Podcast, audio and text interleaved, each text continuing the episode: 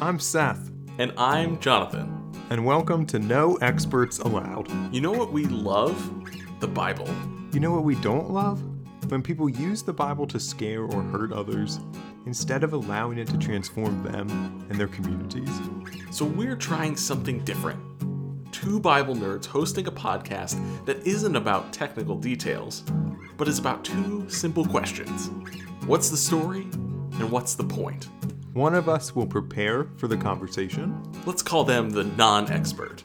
the other will respond to the story as they hear it. We'll call them, and you, the storyteller. So we can show you that you don't need to be an expert to hear the Bible speak to our world. Join us.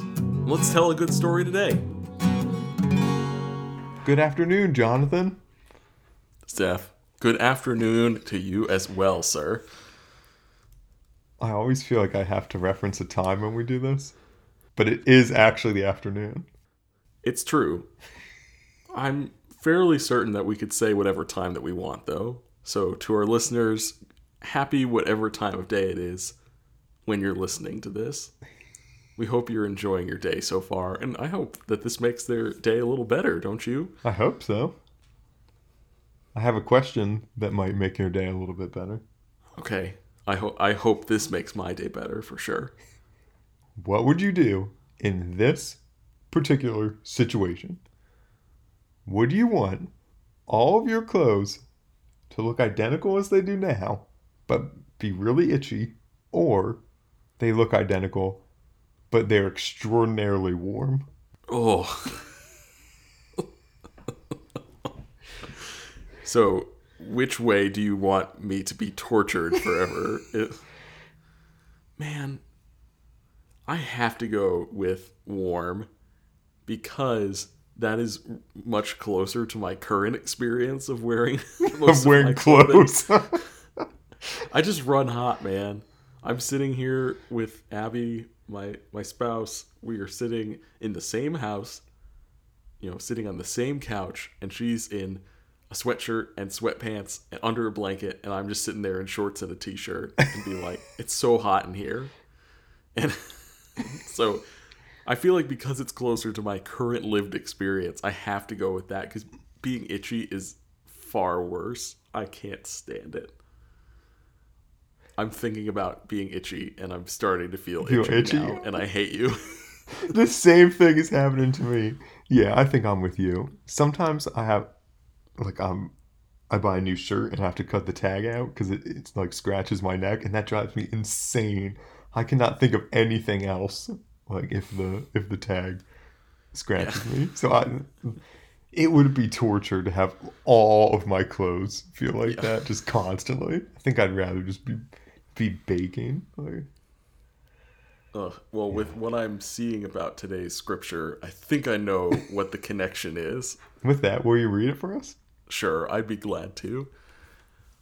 This is Mark chapter 1, verses 1 through 8 from the International Children's Bible. This is the beginning of the good news about Jesus Christ, the Son of God. As the prophet Isaiah wrote, I will send my messenger ahead of you. He will prepare your way. There is a voice of a man who calls out in the desert, Prepare the way for the Lord. Make the road straight for him. John was baptizing people in the desert. He preached a baptism of changed hearts and lives for the forgiveness of sins. All the people from Judea and Jerusalem were going out to John, and they told about the sins they had done. Then they were baptized by him in the Jordan River. John wore clothes made from camel's hair and a leather belt around his waist. He ate locusts and wild honey. And this is what John preached to the people There is one coming later who is greater than I. I am not good enough even to kneel down and untie his sandals. I baptize you with water, but the one who is coming will baptize you with the Holy Spirit. Hmm. So, Seth, why'd we go with the International Children's Bible for this passage from the beginning of Mark? I feel like I've said this before on the podcast, but sometimes you read a passage and almost all of the translations are very similar. Th- that is the case here. But I wanted to try and and bring a new translation this week. So the International Children's Bible tries to make especially a lot of idioms uh, as understandable as they can be in modern English. But I'm also really impressed by the group of scholars that did it. Uh, they have people who translated the NIV, the New King James, and I think the English Standard Version. And then people from each of those different committees came together to help translate this children's Bible. And I think that they've done a really good job trying to make something that's understandable, that that follows the original text, um, and is is a good place to start for this week. It's like I said, this with this passage, most of the translations are really similar. So I thought, well, we'll try something new. But what stuck out to you while you were reading? So a couple things stand out to me about who John was and what he was doing. And I mean that's what this passage is about. But the fact that his diet was locusts and wild honey seems oddly specific and I'm wondering if there's something really meaningful about that uh, about those those dietary selections. There, there's also something interesting for me here that kind of brings it out to a larger theological idea, but the idea of baptism uh, being for folks who are repentant, and only upon their repentance will they be baptized. And that's very consistent with the practice of the early church. Uh, but I know for our traditions today, that's not how we practice baptism. Baptism is usually given to infants or to those who have never been baptized before as adults, but with the understanding that baptism is about what God is doing, an expression and manifestation of God's grace, uh, not necessarily of you know a response to your response to God, if that makes sense. So I don't know. There's just, just some conflicting ideas that came up, but I'm more more curious about John's diet and if there's any significance behind that that you're aware of. Okay. That's a great question. Both his weird clothes that we referenced in our what would you do in this particular situation? Itchy hot clothes in the middle of the desert. Sounds great. Exactly. Both his clothes and his kind of weird diet are are probably a reference to the prophet Elijah, who wore exactly the same outfit. And I hmm. think he I think he only eats locusts, to be honest. I don't I think that the wild honey is just a, a John the Baptist Hmm. dietary staple. But it puts the idea is to put John in the same line as the prophets who have come before him, hmm. even if it's wear, by wearing weird stuff and eating kind of weird stuff. Hmm. Okay. Well, that makes sense. That makes sense then because if it's, it feels like a very clear connection to this earlier part of the passage. It says, "There's a voice of one who calls out in the desert, prepare the way for the Lord." And then John is literally doing that Doing in the desert. Like it's like they said that someone was going to come do this. John came and did this. Like that feels like a solid introduction for the Book of Mark, which is notoriously straight to the point and moves very quickly.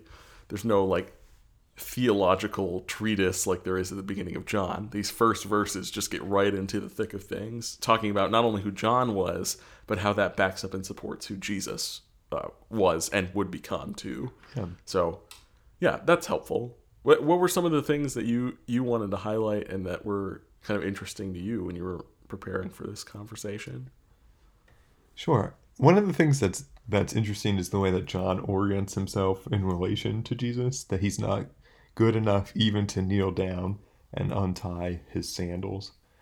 John sees himself as being so insignificant compared to Jesus who's coming that like he can't even untie his dirty, disgusting shoes Yeah. and reveal his dirty and disgusting feet. Like like the way that John thinks about himself is so is so low and yet he still sees himself as having this like simultaneously important job and role Sure. to play. Yeah.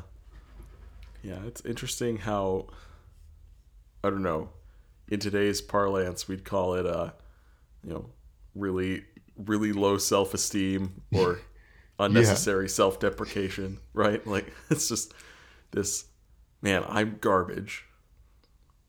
But at the same time, the way he's framing it is is a way that's exalting Jesus, but I think there's a way to there's a way to lift up without putting yourself or without putting others down too. And I think I don't know.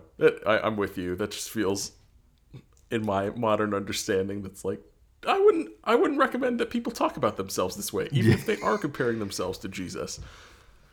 Like you can talk about how someone is better or lifted up or cel- needs to be celebrated without making yourself terrible in the process. Agreed. He doesn't seem too terrible if he's out there like proclaiming that Jesus is coming and wearing super itchy clothes and eating locusts and wild honey. Like he's pretty committed to this. Yeah. He's committed to the whole outfit. like he I don't is this like paleo or I don't know what this I don't know be. what this this is like a different this is like a whole different style diet. Yeah, But like he's all in. I don't know if honey would be accepted on the paleo diet though, because that has some carb some carbs in it. So Oh, true. That's true. My God. I don't know enough about diets. I'm not going to pretend to know Yeah. anything about diets to know which one would include both locusts and wild honey, or exclusively locusts and wild way. honey. There's that big, whether the big evangelical movement for like the Daniel diet or whatever. Yeah, yeah. I didn't. I, I'm not seeing any books by Rick Warren about the John the Baptist diet. So it was in the Bible too, Rick. Why don't we make something out of that? Sorry, too salty. It's okay. It's okay. Just salty This enough. is- yeah, just just, like a locust. enough. Exactly. That's what I was gonna say. One thing that I do appreciate about John, I feel like now that we've we've made fun of his outfit and his diet and how he's like he's self-deprecating, is I always think that John tells the truth.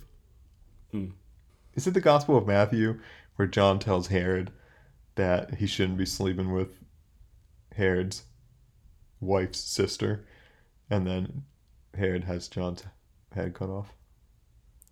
I can't remember. Think- I know that is a story. I can't remember when. I Uh, think that's it. I can't remember which gospel it shows up in.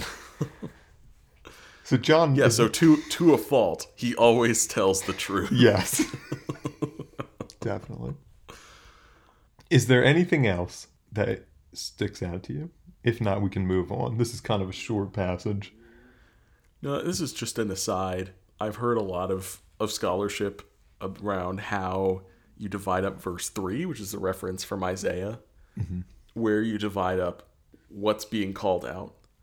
So often, and how I've heard it translated is there's a voice of one who cries out in the wilderness, begin quote, prepare the way for the Lord, make the road straight for God. But I've also heard a pretty convincing argument that you could break it up. There's a voice of one who cries out, begin quote, in the desert, prepare, or in the wilderness, prepare the way for the Lord.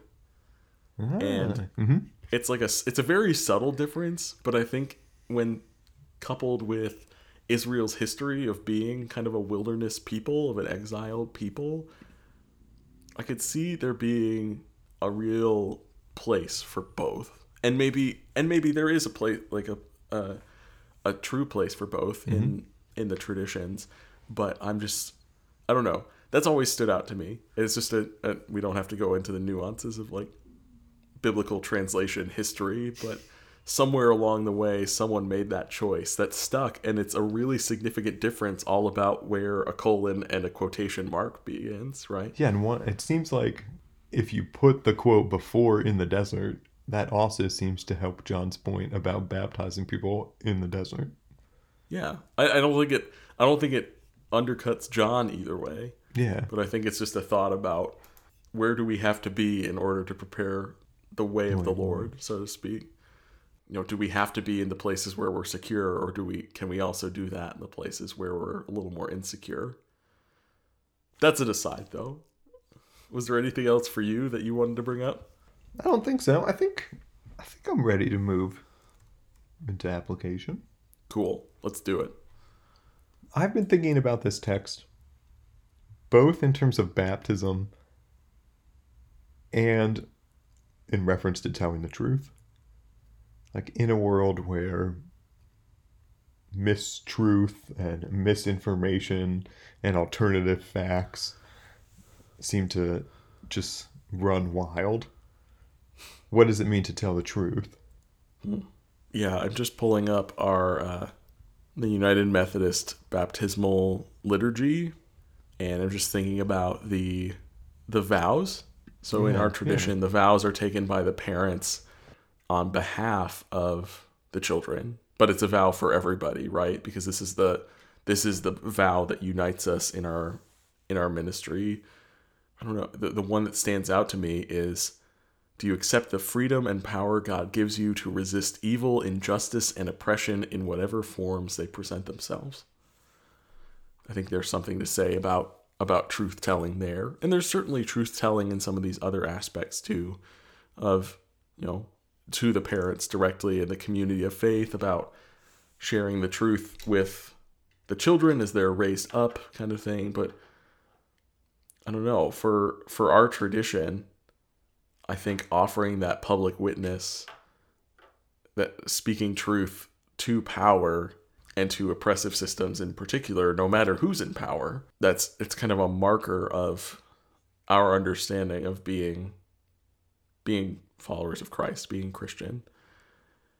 As as it as we're united in our baptismal vows, which are intended to be universal too. So is there anything like that that you can think of in the in the Lutheran tradition or liturgy? We have those same vows, um, but both uh, the sponsors or the parents and the entire congregation would respond to all of them. Mm. But I think about some of those vows as just like as telling the truth themselves, right? Mm. Um, especially my favorite one is uh, Do you renounce the devil and all the forces that defy God? And then everyone says, Yes, I renounce them. That that little section of liturgy is like a mini exorcism. Which I think that's just a fun fact. But I also think it tells the truth about who's really in charge. Yeah. When also in our tradition too, the um, the Apostles' Creed is part of the baptism liturgy, and I don't know if that's the case for for your tradition as well. But there's also this statement of of proclaiming that truth that again unites us as a community. So it's both telling truth in the moment and saying that part of what we are called to do is to tell truth. That's what's uniting us in baptism too. And that's so interesting to connect that back to John the Baptist. How his role, as we talked about, just even beyond this story, was about truth telling and proclaiming to the people the truth of Jesus and also proclaiming to the people in power the truth about themselves Yeah. that kind of undercut undercut their authority, uh, undercut uh, poor choice of words given how John died, but but I stand by it, what I said. Maybe you've heard this idea like from your mom or someone when you were little. Like, oh, if you just tell the truth, you don't get in trouble. It's not my experience that that's true. Like, I often think the trouble starts when you tell the truth. Hmm. A- And I wonder if we don't have the same kind of perception about baptism. Like, oh, in, in our baptism, like it's going to be smooth sailing. But actually, Yeah. like the quote, the trouble starts at our baptism. Right? God's going to trouble the waters, right? Exactly. there's a yeah there's a i mean it's the the whole question of i mean this is getting i guess into higher level questions of like morality and ethics too but it is the value the value of truth telling is not necessarily a value of it is good to tell truth it is bad to tell lie. Why i decided to say that in that structure i'm not sure but i again i stand by it. I think i'm curious about how that distinction plays itself out when you are telling truth or not in a position of power versus telling the truth or not kind of directed at those who are in power either to offer that critique or to maybe curry favor by not saying the things that need to be said or you know stroking someone's ego to get what you want. Um, I don't know. It, it like it feels like again like a lot of the things we think about that your location and your position make some of the questions we ask have different answers, right? Yeah. Because John was John was in the desert. He wasn't in the halls of power. And yet he caused so much trouble that he ended up being killed for it. And I'm wondering what that says about our ability to do the same, depending on our location as well. Yeah, and I'm just wondering if our this is maybe a a little bit of a different point. If if our baptism and can somehow empower us to tell the truth. Too. Mm. Like that if that when we have the assurance of God's love and acceptance that comes in baptism, if that doesn't sometimes allow us to tell the truth, even when we're in positions that can be harmed greatly by telling the truth. Mm-hmm. Yeah, it's almost this statement, you know. My understanding of baptism is that it's a it's a gift from God that gives us God's grace and shows us that God is already on our side, right? Yep. And so living in the confidence of that, that God's got your back, can embolden you to take certain stands that you might not take otherwise if you felt like you were on your own. I really appreciate that idea, Seth. That's good. Just as, as one aside, that's always my argument for baptizing children. Mm. It's because it, if it's if it's God's action, then we can baptize this little baby. And what what makes it clearer that it's obviously God's action than when this baby can do basically nothing for itself? Yeah. Like when the parents have to help it with everything. It's obviously God who, who's at work. Yeah, and you know, I I was raised in a tradition that operated more on the what we'd call the believers back baptism spectrum that baptism was less of a sign of God's grace and more of a response to God's grace, like a kind of a public declaration of one's own commitment or one's own faith. And I think the distinction between them two, like they're often asking different questions. They're they're, Yeah. they're telling different Yeah. stories, and so in one in either story, the other option doesn't make any sense. Yep, true. But in the stories that they're telling and those actions represent in those faith communities, they they they become a little more meaningful too. So, yes, I've I have I have myself moved to really appreciate infant baptism, but I can't say that I'm completely opposed to that that other story too. I think mm-hmm. there's a I think there's a real benefit for it, but it, it is it's it's saying something completely different. it is, yeah. I, I just find it the reason I think I landed here is because I think I find it much more compelling for the narrative to be centered on God's action and to start there and then allow us those opportunities to respond to. I'll only speak for my own tradition. I think even Lutheranism ha- wants to partially embrace that story. We just call it confirmation, right? We yeah. were like, we were like, okay, how can we have both of these? Uh, we'll, Yes. we'll have baptism and then we'll have confirmation. yeah. Yeah, it's like it's like the cheater's way out. They were like, okay, just add just add another section on here. But that's good. Baptism, truth telling. John the Baptist really had a lot to offer us, more than just, thankfully, more than just fashion More and than- diet choices. Yeah, luckily. You mentioned that Mark just starts. It's just it's like no fluff. That's exactly what this is. So I'm interested that now that we're in the Gospel of Mark for a year now to see what else Mark has in store for us. I'm like what where else does he come out just swinging? Yeah. it's not there's not any fluff. He just tells you he move, his narrative moves so fast and he just tells you the truth. Mm. Just like John. Yeah. As this passage starts, this is the beginning. And I'm looking forward to see where it where it takes us as well. With that, are we ready to pray? I think so. I'd love that. Great. Let us pray. Gracious God, in our baptism, you tell us the truth about who we are. We are loved. Help us to tell the truth too, even when it starts good trouble. For in doing so, we proclaim the one who is the way and the truth and the life. Jesus Christ, our Savior and Lord. Amen. Amen. To our listeners, thanks for joining us. Be sure to subscribe and tune in for our next episode. Jonathan, what story will we tell next week? Next week, we are going to look at Luke chapter 1, verses 46 to 55, Mary's Magnificat, beautiful part of the Nativity and Christmas story. But until then, leave us a review and find us on Twitter and Instagram to continue the conversation. Thanks for walking us through that story, Seth. Thanks for helping me tell it.